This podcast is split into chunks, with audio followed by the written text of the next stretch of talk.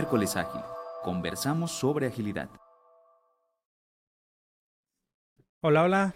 Eh, bienvenidos a un episodio más de Miércoles Ágil, el número 84.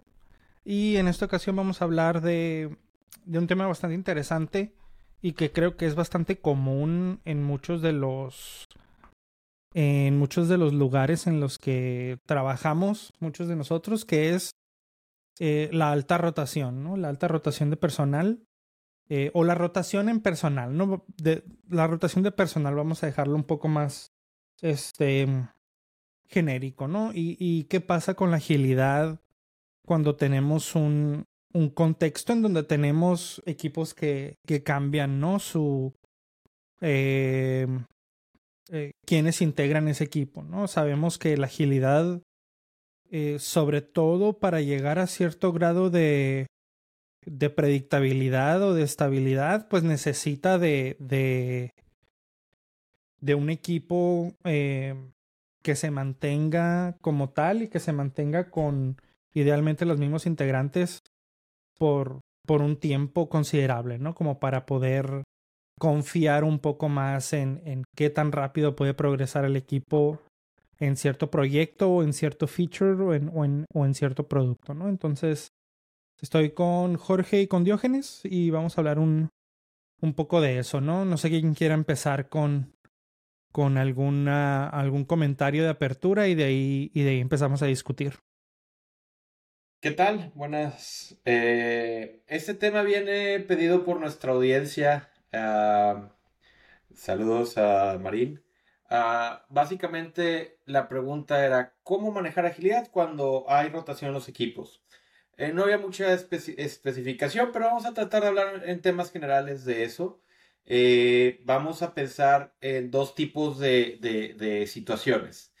Eh, primero, tienes una situación de alta rotación no predeterminada, es decir, eh, tú no la controlas, el mercado tiene gente que entra y se va, o tu organización te presenta con ciertos eh, individuos durante un proyecto y luego te los cambia, entran y vienen, o sea, no tienes influencia de ella y tal vez vamos a aventurar a hablar tantito de esa rotación planeada, tal vez, donde y, y tal vez el caso eh, donde tienes una situación donde entran un equipo de analistas al principio del sprint, de, de, de, los primeros sprints, luego tienes un equipo de arquitectos, luego tienes un equipo de desarrolladores y luego un equipo de testers. Eh, y estás manejando todos esos a través de un mismo proyecto, pero pues eso tiene ya otro nombre que para todos es muy familiar. Entonces vamos a hablar de esa rotación no planeada o planeada a partir uh -huh. de, de de necesidades del mercado, la, la, organización o de lo que te pasa este, en el proyecto que tienes. Prim primero me gustaría que, que, habláramos de, bueno, ¿qué tan, qué tan cierto o qué tan mito es esto de, de que la agilidad eh, necesita o se beneficia más de equipos que son más constantes, ¿no? En, en, en, su, en su roster, digamos. Jorge, ¿qué opinas? Este, si es así o, o no tanto. Sí, yo, yo, recuerdo en los inicios de, de, de, de, la agilidad, bueno, cuando yo me empecé a meter en entornos de agilidad, que incluso se decía que para que un equipo realmente fuera ágil tenían que pues, respirar el aire del, del otro donde te tenían que estar colocados y ya ni siquiera hablar ya. de lo virtual. Estoy hablando de hace ya, más de Y ahorita te vas a RH, ¿no? Por eso, pero... Exactamente. Entonces, y, y, eso pues era la, la, la, teoría que se manejaba. Hoy en día pues ya evolucionó bastante, en donde incluso en uno de los podcasts hablamos del Dynamic Reteaming, donde uh -huh. el, el, reequipamiento, la reestructura del equipo, incluso la podemos hacer intencional, como lo mencionaba ahorita Diógenes, ¿no? Entonces, creo que ya es una idea que los propios proponentes de, de esa ideología lo han declarado, que ya ha evolucionado. Y sin embargo, pues es, eso no significa que haya desorden, que es donde puede haber algo pues no planeado, donde puede haber rotación por factores que no son necesariamente por diseño y que creo que ahí sí puede afectar la agilidad de alguna manera.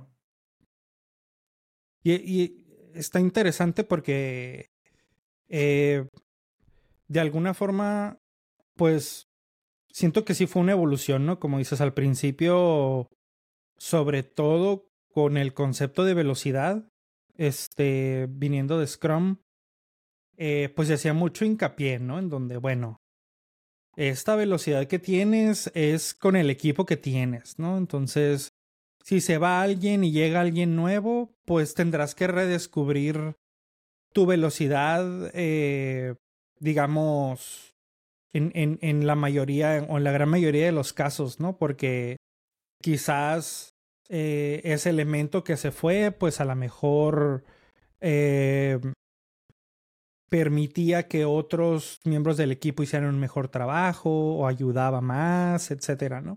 Y pues al, al tener a alguien nuevo, pues quizás al, al, menos de primeras, pues no, no tendrás ese mismo performance, ¿no? Pero creo que sí después vimos una evolución en donde e, e incluso me lo, yo lo asemejo mucho al concepto del del del Chaos Monkey, ¿no? Que de los de que implementó Netflix, ¿no? No sé si lo siguen haciendo, pero en donde en donde en su infraestructura como tal empezaban a introducir caos, ¿no? Es decir, tumbo un servicio aquí y veo si mi sistema es resiliente, ¿no? Veo si mi sistema se recupera. Y de alguna manera, esta, esta rotación intencional, yo un poco la, la, asocio a eso, ¿no? A, ok, es, es imposible asegurar al 100% que el, que el equipo que tienes va, va a permanecer como está por, por el largo plazo. Entonces, ¿cómo diseñamos un sistema en el que a pesar de estas disrupciones, pues el equipo, el equipo siga funcionando, ¿no? Y a lo mejor intencionalmente hacer esas rotaciones en los equipos eh, eh, y, y, acostumbrándonos a esos cambios como, como, como organización, pues nos, nos ayuda, ¿no? A que al menos sea menos disruptivo si alguien de verdad se va. Este, pues cómo, cómo lidiar con ese cambio, ¿no? Entonces, eh, está interesante la idea, pero creo que tampoco ha, permeado tanto, ¿no? Ah, al menos yo donde trabajo, pues los equipos se han mantenido en su mayoría como están, ¿no? Y las pocas veces que ha ocurrido que alguien se va, pues si es una, si es una, eh, si es un shock para el equipo, ¿no? Porque por la forma en que se trabaja, en, que se trabaja. Entonces, eh, Diógenes, no sé si tengas tú alguna experiencia incluso en ese sentido, ¿no? De, de, de cómo podemos mitigar ese tipo de, de cosas en un ambiente de agilidad, ¿no? Esa, esa disrupción que vemos cuando alguien, alguien se va, por ejemplo. Uh, yo creo que más que la disrupción cuando alguien se va es cuando alguien llega. Eh, la manera en la que yo lo he manejado es tener un equipo, un proceso de onboarding robusto donde esté el onboarding de la organización, pero vamos a hacer un onboarding del equipo. ¿Qué plática le vamos a dar al nuevo elemento cuando se integra para decirle, mira, las reglas son estas? Y hacer de esto unas reglas, no importa si entra un líder más senior, si es un movimiento interno, si es una persona que viene de fuera, adaptarlo lo más rápido posible a la funcionalidad del equipo. Eh, sin embargo, hay que admitir que estos cambios, cuando, cuando hay rotación de personal, se va a ver afectado, se va a ver eh, eh, disminuido. Yo, yo, no he visto que haya un cambio donde se, haya ido hacia arriba. Compartí una experiencia personal en una organización. Tuvimos cambios desde tres niveles arriba, se reorganizó todo y todo hacia abajo se reorganizó y fueron dos sprints donde la productividad se vino abajo. ¿Por qué? Porque nadie sabía dónde iba a estar. Había, había habido cambios de funcionalidad, donde hoy ahora yo me encargo de una funcionalidad que no estaba familiarizado antes. quién me va a dar el knowledge transfer, cuándo me lo va a dar, espérame, tengo que entregar yo mi proyecto que estaba haciendo antes. Toda esta situación, ah, caray, no, no habían dicho que esto también era parte de la responsabilidad. Yo nunca había hecho esta parte. Toda, este, y estamos hablando de una reestructuración mayor, ¿no? Sin embargo, recuerdo haber trabajado en una reestructuración donde el día que anunciamos, señores, vamos a cambiar esto, habíamos puesto junto con el anuncio eran las responsabilidades lógicas, o sea, la nueva matriz de responsabilidades administrativas. Ahora le reportas a, esta persona en lugar a esta, e inclusive el, la reorganización de lugares. Ahora te vas a sentar allá. Tenías ventana aquí, ahora te vas a tener ventana allá.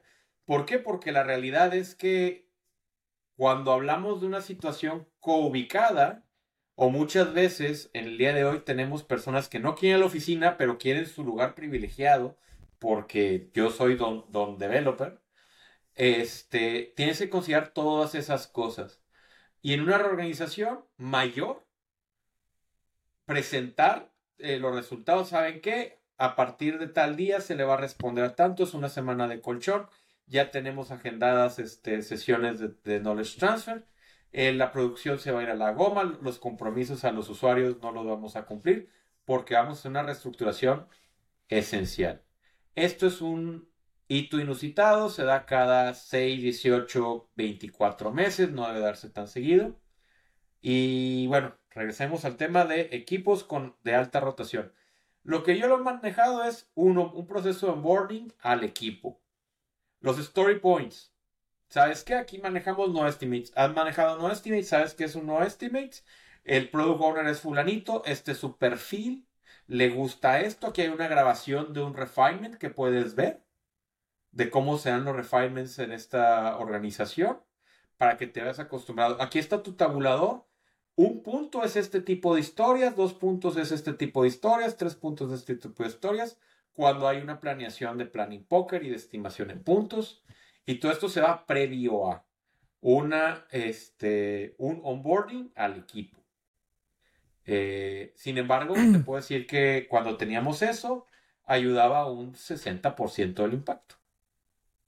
Sí, creo que también, eh, al menos en mi experiencia, eh, de repente el onboarding así como más rígido, en mi opinión, un poco te, quita esa perspectiva fresca, ¿no? Que te pudiera llegar a traer un, nuevo elemento del equipo.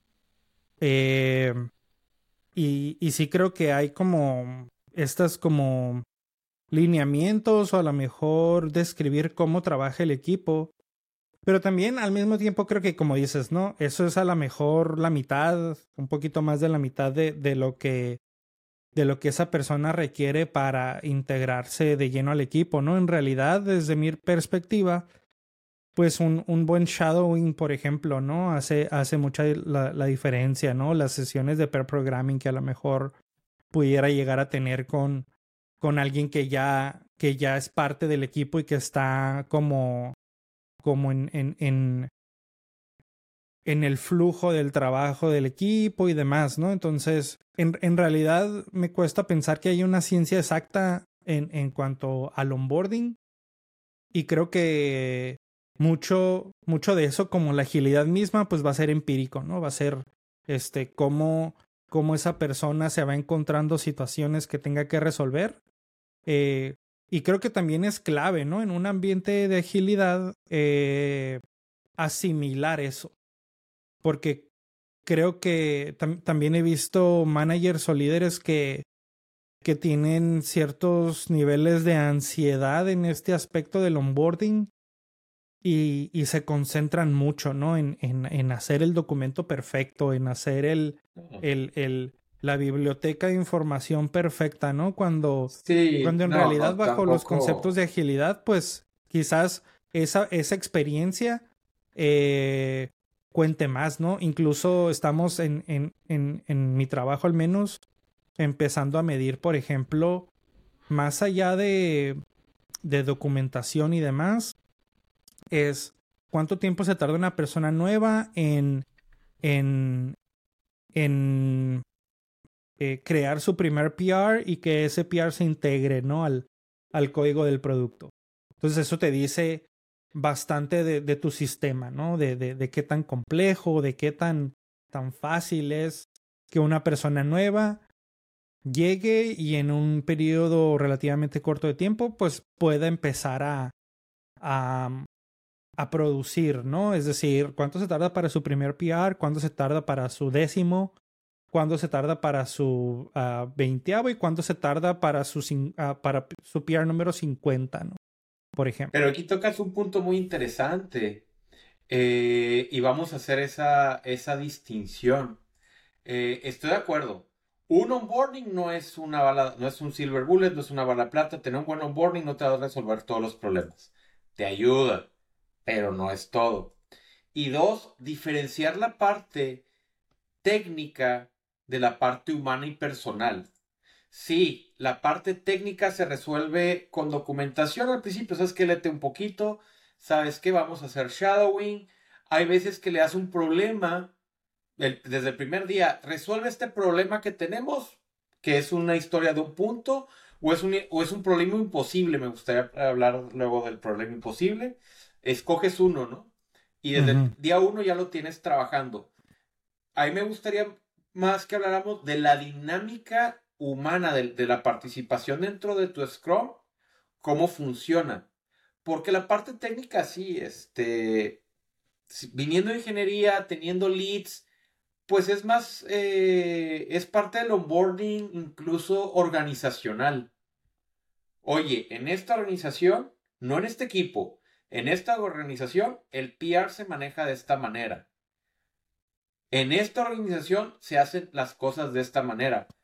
Eh, por ejemplo, cuando entramos a la firma de consultores, era una semana que te pasaban diciendo cómo funcionaban las cosas dentro de la firma. O sea, cinco días completos invertidos en explicarte cosas de la firma. Y luego tres días del de, entrenamiento de Scrum en esa época. Yo ahorita estoy hablando de el onboarding del equipo, ¿no? A, a, un equipo en particular, no necesariamente la organización. Y eso ya requiere, en este mundo remoto, este, algo más personal y más de cómo funcionan las cosas en cuanto a las dinámicas de equipo, no necesariamente a la parte técnica. Y eso me lleva a mí pensar en algo que aquí también hemos conversado acerca de los equipos T-shape en, forma de, de T. Pero yo, le agregaría ahí dos, componentes, ¿no? Una es el equipo en forma de T y la otra la persona en forma de T. O sea, el T-shape people y el T-shape team. Para mí son dos cosas diferentes que creo que para este concepto, si, si lo trabajamos por diseño, pudiéramos apostarle a la, a la resiliencia de la que hablamos, ¿no? Pudiéramos eh, diseñar equipos resilientes. El tema que creo que puede ser una restricción es la forma en la que se miden los equipos. Si la métrica va a la predictibilidad, incluso si la mido como tal, pues la rotación va a ser un stopper, ¿no? Va, a llegar a ser totalmente disruptiva, lo que me va a afectar los indicadores. Pero si le apostamos a indicadores de valor eh, generado eh, y otro tipo de, indicadores que pueden ser más orientados a negocio, pues pudiéramos tener esa flexibilidad, incluso eh, diseñar también esos cambios. Y esas comunicaciones entre personas que pueden pues darnos la resiliencia de tal forma que las personas puedan rotar estratégicamente, estratégicamente con una intención en donde vayan permeando prácticas, ese conocimiento para que puedan pues apoyarse en caso de que haya ausencia. Y no nomás es alguien que se va de la empresa, puede ser alguien que se va de vacaciones. Exacto. cuando tenemos muchas dependencias, eso duele mucho, incluso personas que pues tienen complicaciones para irse de vacaciones, solamente por el conocimiento que concentra, ¿no? Y que está tan encapsulado que pues es difícil, ¿no? Y si se va, es... Pues, duele mucho y le están hablando. y, es ahí un poco donde quería llegar porque, porque creo que eh, lidiar con, con alguien que se integra es quizás sí, sí vas a ver este a lo mejor cierta reducción, vamos a llamarlo así, de la productividad por algún tiempo, en lo que a lo mejor el resto del equipo le ayuda a esta nueva persona a, a integrarse. Pero sí creo que, al menos en mi experiencia, lo más crítico es eso, ¿no? Las ausencias. Este, tanto, tanto las temporales como las permanentes, ¿no? Eh, y se vuelve muy evidente, eh, sobre todo en las, eh, sobre todo en las temporales, diría yo, por el hecho de que eh, todo mundo a lo mejor o, el, el, resto del equipo dice, bueno, vamos a sobrevivir estas dos semanas, ¿no? Sin esta persona y vamos a, vamos a esperar con ansias a, que vuelva, ¿no? Y a lo mejor cuando alguien renuncia, por ejemplo, ¿no? Se va a otra compañía, etcétera, pues tienes la certeza de que no va a regresar, ¿no? Entonces a lo mejor el equipo se vuelve, se pudiera volver un poco más proactivo a, a, cubrir esos gaps que deja esa persona. Pero, eh, al menos en donde he trabajado, siempre he sido eh, muy vocal en cuanto a romper esos hilos de conocimiento, ¿no? Y la importancia de de, de tener esa polinización de conocimiento que, que, te las, que te lo traen prácticas como el pair programming, como el mob programming, como los code reviews, como ese tipo de cosas hablando de proyectos de software. Eh, e incluso también la, la, la, este, como jugar un poco con el expertise, ¿no? Es decir, si, si siempre le asignas los mismos problemas a las mismas personas, pues sí, ¿no? Se harán a lo mejor expertos en una parte de tu producto, pero no, no sabrán mucho de, de nada, de nada más, ¿no? Del, del, del producto mismo. Entonces también una, una forma de, de un poco promover eso es algo que a mí, o, o yo, yo creo que es una idea muy sencilla, pero muy difícil de aplicar, que es trabajar eh, con base en prioridades, ¿no? Y, se oye muy sencillo porque dices, bueno, pues tengo una lista de cosas por hacer, empiezo de la más importante y de ahí me voy eh, hacia abajo, ¿no? Eh, asumiendo que, esa lista está prioriz priorizada por importancia y demás. Pero es algo súper difícil de ejecutar. ¿Por qué? Porque los silos tienden a, a dominar, ¿no? Entonces, esa persona que es experta en el módulo de pagos, pues a lo mejor dirá, oye, pues este, esta, este nuevo feature o esta nueva tarea de ese módulo, pues no es la número uno, pero es la número cuatro, ¿no? Entonces, pues voy a agarrar esa mejor, ¿no? Entonces, creo yo que evitar caer en eso es lo más complicado. Eh, porque decimos, bueno, pues es que si lo hace persona A que no es experta va a salir en dos semanas, pero si lo hace persona B que sí es experta va a salir en una, ¿no? Y es súper tentador decir, no, pues quiero que salga más rápido, ¿no? Este, entonces vencer un poco esos, eh, esos, esos miedos por, por el bien de, de la estrategia quizás del equipo a largo plazo, ¿no? Para, para mí esa es la, esa es la clave. Y, y de nuevo, ¿no? Por ejemplo, nosotros tuvimos un caso en el que una persona eh, muy buen developer, este, experto en ciertas áreas de la infraestructura, pues se va de paternity leave, ¿no? Y estamos hablando de que los paternity leaves aquí, en, al menos en Estados Unidos, en, en empresas grandes, son de 12 semanas. Este, entonces son, es una ausencia de, de tres meses. Entonces el equipo estaba así como, eh, y, a mí me sorprendía porque una ausencia como un paternity leave no es algo imprevisto. Es decir, pues se sabe, ¿no? Que, en algún punto de, del año esa persona, pues el, el, el, bebé de esa persona va a nacer y, y, y a partir de ese momento empieza su paternity leave, ¿no? No es como, bueno, el siguiente lunes de ahí empieza, ¿no? Sino que muchas veces es, bueno, ya en cualquier momento y, y el equipo está como un poco estresado, ¿no? De llega el fin de semana y no saben si esa persona, pues, este, el siguiente lunes ya va a estar en paternity leave. Entonces, igual, me toca que esa persona ya regresó y un poco siento que el equipo no no terminó de aprender todo eso que esta persona sabe, ¿no? Entonces se vuelve disruptivo, ¿no? Se vuelve disruptivo porque porque existen esos hilos de, de, de conocimiento, ¿no?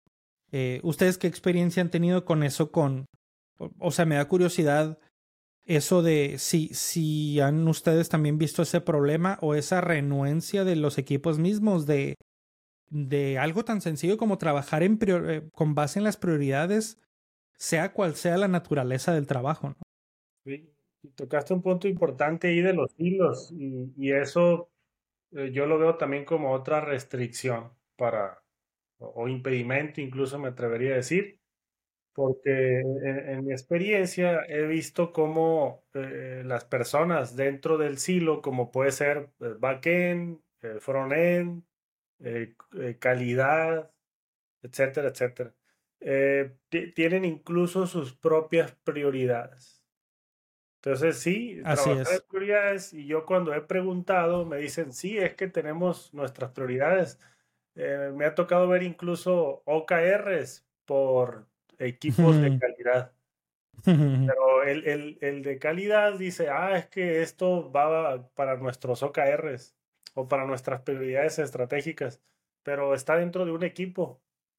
Entonces, el hecho de realmente irnos a las bases, o sea, de que el equipo sea un equipo, nos ayuda a resolver un montón de cosas, ¿no? Porque de esa manera las prioridades serían del equipo. Entonces el equipo tendría que pues ajustarse para pues cumplir esas prioridades. Pero si estoy en silos, si el de backend pues hace cosas de backend y no se quiere meter para frontend, o, o, no quiere o no sabe para no juzgar, ¿no? Pero puede haber muchos motivos. El caso es que está en su, en su silo de especialidad y eso pues impide que por naturaleza pues colaboren, ¿no? Eh, para, y se cohesionen para esas prioridades. Entonces yo lo veo un impedimento pero enorme. Y, y, y otra vez, ¿no? Es, es algo que creo o en mi experiencia ha sido muy difícil de, de vencer, digamos, por el hecho de que representa pues la zona de confort, ¿no? Para todo el equipo. Es decir, pues los integrantes se acomodan a trabajar en cierta área de especialidad y, y les resulta más cómodo, ¿no? Eh, entonces, para mí la, la, la, clave para evitar esta, este tipo de disrupciones es, es romper esos hilos y otra vez reitero, ¿no? Porque me, me parece un concepto tan simple y tan, y tan básico que a veces eh, resulta sorprendente, ¿no? Lo, lo, difícil que es de aplicar, que es el, el, el, el respetar las prioridades, ¿no? El, trabajar basado en las prioridades e incluso eh, la parte de como del la parte del, del pair programming o ese concepto en donde varias personas trabajan en una misma tarea, ¿no? También es algo que, que para mucha gente resulta inconcebible, ¿no? Es decir, ¿cómo voy a poner dos personas este, en la misma tarea? Uh, y de alguna forma lo entiendo, ¿no? Lo entiendo desde el punto de vista de, de maximizar la productividad o al menos desde la superficie o, desde una vista muy, muy, muy superficial, pues se, se, relaciona hacia eso, ¿no? Pero recordemos que este tipo de prácticas no, no, es, no es tanto para la productividad de hoy, ¿no? sino mucho de eso para la productividad del futuro, ¿no? este... y, y, y, si lo que estoy midiendo es la productividad de hoy, imagínate, ¿no? A, a, dónde me lleva, ¿no? Como, como silo, pues me quedo en el silo, ¿no? Porque ahí, ahí produzco y hasta cómo la mides, ¿no?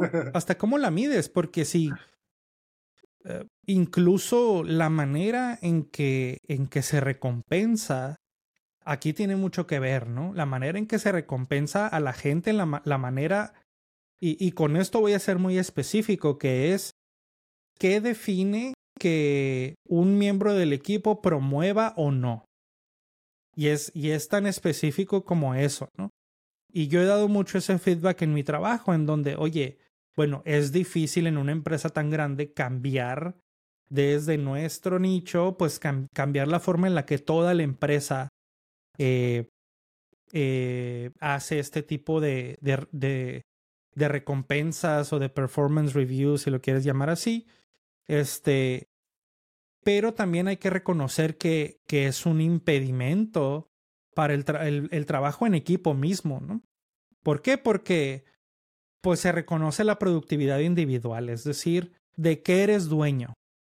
Y eso de lo que eres dueño tú como ingeniero, qué tanto progreso ha tenido, ¿no? ¿Qué tanto ha mejorado? ¿Qué, qué tanto se ha hecho más eficiente? ¿Qué tanto dinero ha generado incluso para, para la compañía? Entonces, desde ahí ya tratar de permear una cultura más colaborativa, pues se vuelve incluso contraproducente, ¿no? Para, para los mismos miembros del equipo, porque me tocó un caso en donde eh, me tocó que un equipo en, en la India, por ejemplo, estaba haciendo un muy buen trabajo en equipo, es decir, entre todos estaban trabajando en las prioridades, en las prioridades correctas, haciendo hasta pair programming y demás, y como equipo avanzaron muchísimo. Y ese es el tipo de quizás de productividad que debería de, de valorarse más. Sin embargo, al momento de hacer las evaluaciones de performance individual, al final de cuentas resultó que nadie podía adjudicarse la mayoría del progreso de nada. ¿Por qué? Porque todos, todos cooperaron para, para tener ese progreso. Sin embargo, el mismo sistema de, de, de evaluación decía, pues es que no tuviste impacto, ¿no? Es decir, tú, tú como developer no tuviste impacto. Entonces dime qué hiciste en el año, dime qué impacto tuviste. Y, y fue muy difícil contar esa historia para ellos. Ahora, pregúntame cómo trabajan ahora. Es que Luis, eh, así no jala. O sea, o tienes, o tienes metas organizacionales o tienes metas de equipo. Y es bien triste. O sea, me ha tocado equipos que eh, llega un jefe de su organización y le rompe toda la agilidad y toda la confianza y todo lo que trabajaste y todo el progreso que hiciste. O sea, es muy complicado tener, eh, hablas en el caso específico de metas. La organización y los performance reviews, que para mí no debieran existir, son a partir de este son a partir de eh, incentivos individuales. Y al mismo tiempo quieres que trabaje en equipo. No se puede. incluso, incluso la misma literatura de los OKRs, o sea, el, libro de referencia, por ejemplo, te dice que para adoptar OKRs, si tienes sistemas de, de, de evaluación de desempeño individualizado, necesitas cambiarlo para que los OKRs funcionen. Porque los OKRs más que nada son a nivel de la organización y de los equipos, ¿no? Entonces, cuando tienes este tipo de, de evaluaciones de desempeño, pues va en contra de la noción de empujar hacia el mismo lado como equipo, ¿no? Eh, el individuo siempre estará en contra de la organización. O sea, no digo el individuo tú, sino el pensamiento individual va a estar en contra del pensamiento organizacional. Y para los que me entienden, las necesidades de, muchos superan las necesidades de uno. O sea, mientras las organizaciones sigan teniendo eh, metas individuales, es muy difícil lograr una, una agilidad dentro de los equipos y una confianza de esa manera. Porque, como dices, o sea, dime qué hiciste tú no, pues nada, pero pues, fui parte del equipo más eh, de, mayor crecimiento. De mayor impacto. de mayor impacto. Una otra analogía es, había una reclutadora, no recuerdo el artículo que leí hace ya varios años, decía, yo quería contratar al que hizo el algoritmo de Google. A mí me, me, iban a dar un bono bien chido porque yo estaba en Silicon Valley, me iban a dar un bono de 200, 300 mil dólares por contratar al ingeniero que hizo el algoritmo de Google. pues ya no existe, güey. Que trabaja en el algoritmo de Google, no que hizo, sino que trabaja en el algoritmo de Google. Pues ya no existe, son mil personas. Ajá. Nadie sabe cómo funciona todo ya porque está todo distribuido. Mientras la organización, reitero, tenga metas individuales, no podemos ayudar en la parte de agilidad. Ahora, ahora aterrizando esto, porque quizás pues los que estén escuchando digan, bueno, ¿y qué tiene que ver, no? Esto con individuos de alta o equipos de alta rotación y demás. Pues, pues es eso mismo, ¿no? Que vaya, vamos a ver si puedo bajarlo, ¿no? Que es, bueno, si, si, si queremos equipos que, que, que no les impacte tanto, sobre todo las ausencias, hablando de ausencias permanentes o temporales, pues tendremos que compartir más responsabilidades, ¿no? Dentro del equipo. Sin embargo, pues el ejemplo que daba, ¿no? Eh, al, al, recompensar el, el performance individual, uno, es difícil justificar tu impacto si, si, si estás en ese tipo de contexto de responsabilidad más compartida.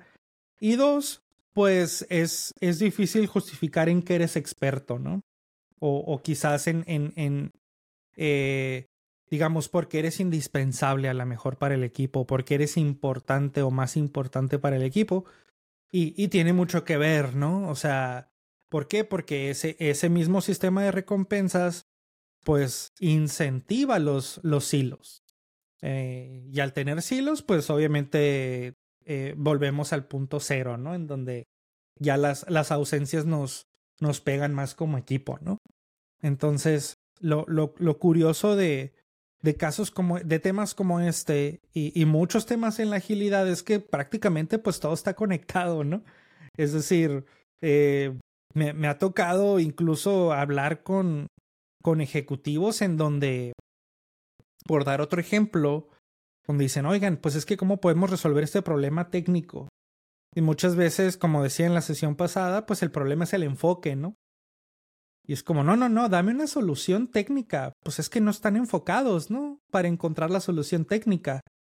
Eh, ¿Y por qué no están enfocados? Pues porque tienen muchos tickets de producción. ¿Y por qué tienen muchos tickets de producción? Pues porque hay muchos bugs, ¿no? Porque tenemos un sistema muy poco estable y, y demás, ¿no? Y, y, técnicas como los, los five whys o los cinco porqués pues te pueden ayudar a, llegar ahí, ¿no? Entonces estoy convencido de que si aplicamos los, los five whys para este caso de, de por qué nos impactan las ausencias, pues vamos a llegar eventualmente a, a eso, ¿no? A cómo somos re recompensados y, y, qué tipo de, eh, de dinámicas se, se incentivan y qué tipo de dinámicas se, se castigan o al menos no se recompensan igual, ¿no?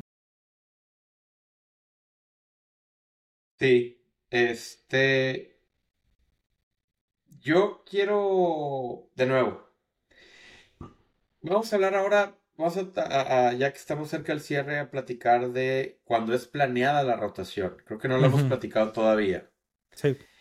Este, cuando es planeada en cuanto a, a, a, a leaves, a paternity leaves, o alguien se va a ir en tres, dos, cuatro semanas, pues no te queda de otra y aceptarlo, ¿no? Y la verdad es que lo que yo he visto es que nunca se prepara, nunca nos preparamos de manera adecuada. Siempre nos llega eh, de sorpresa porque necesitamos más tiempo de lo necesario para adaptarnos. Este, pero ¿qué pasa cuando la organización planea que los equipos de trabajo tengan personas por dos sprints, por tres sprints? ¿Ustedes cuál es su experiencia con esos? ¿Te va, sí te va a ayudar el arquitecto, te va a ayudar el de, el de pruebas. Sí, yo lo, yo, yo ahí me ha tocado cuando se hace diseñado y intencional, me ha tocado mejores experiencias porque, vaya, eh, estamos hablando de que vamos a apoyar a un equipo, a lo mejor de forma temporal, o incluso me ha tocado ver también casos en donde para cuestiones de crecimiento y desarrollo de las personas, pues pues empiezo a exponerlos a otros equipos o a otras tecnologías que le van a permitir su crecimiento. Entonces, eso es de lo, de lo mejor que he visto, ¿no? Cuando la intención tiene que ver con el crecimiento de la persona. Entonces, resulta que, que su aportación a lo mejor y no es tan buena, pero la organización está consciente de eso. O alguien que no está medido por sus logros y, o sus líneas de código que está tirando, están preocupándose por el crecimiento de forma genuina y de forma pues de, estratégica. Y, y, en ese sentido, pues he tenido pues muy buenas experiencias, porque la gente, aparte de que colabora con otros, el espíritu se va desarrollando y pues es una de las mejores formas de crecer, porque la persona puede crecer, bueno, tratar de, de, capacitarse por su cuenta o incluso de forma externa, pero los mejores resultados los he visto cuando el desarrollo es al interior, o cuando complementan esa capacitación en la práctica y van rotando por, por equipo. Y la otra también que he visto es para, para poder homologar ciertas prácticas dentro de, de una organización donde van permeando formas de revisar código, eh, pruebas unitarias, cosas demasiado técnicas, incluso prácticas ágiles, pues esas también me ha tocado verlas de forma rotativa, ¿no? Entonces, en ese sentido, buenas experiencias. Y, creo que, que es, es clave, como lo que decías eh, eh, anteriormente, ¿no? De, de qué mides.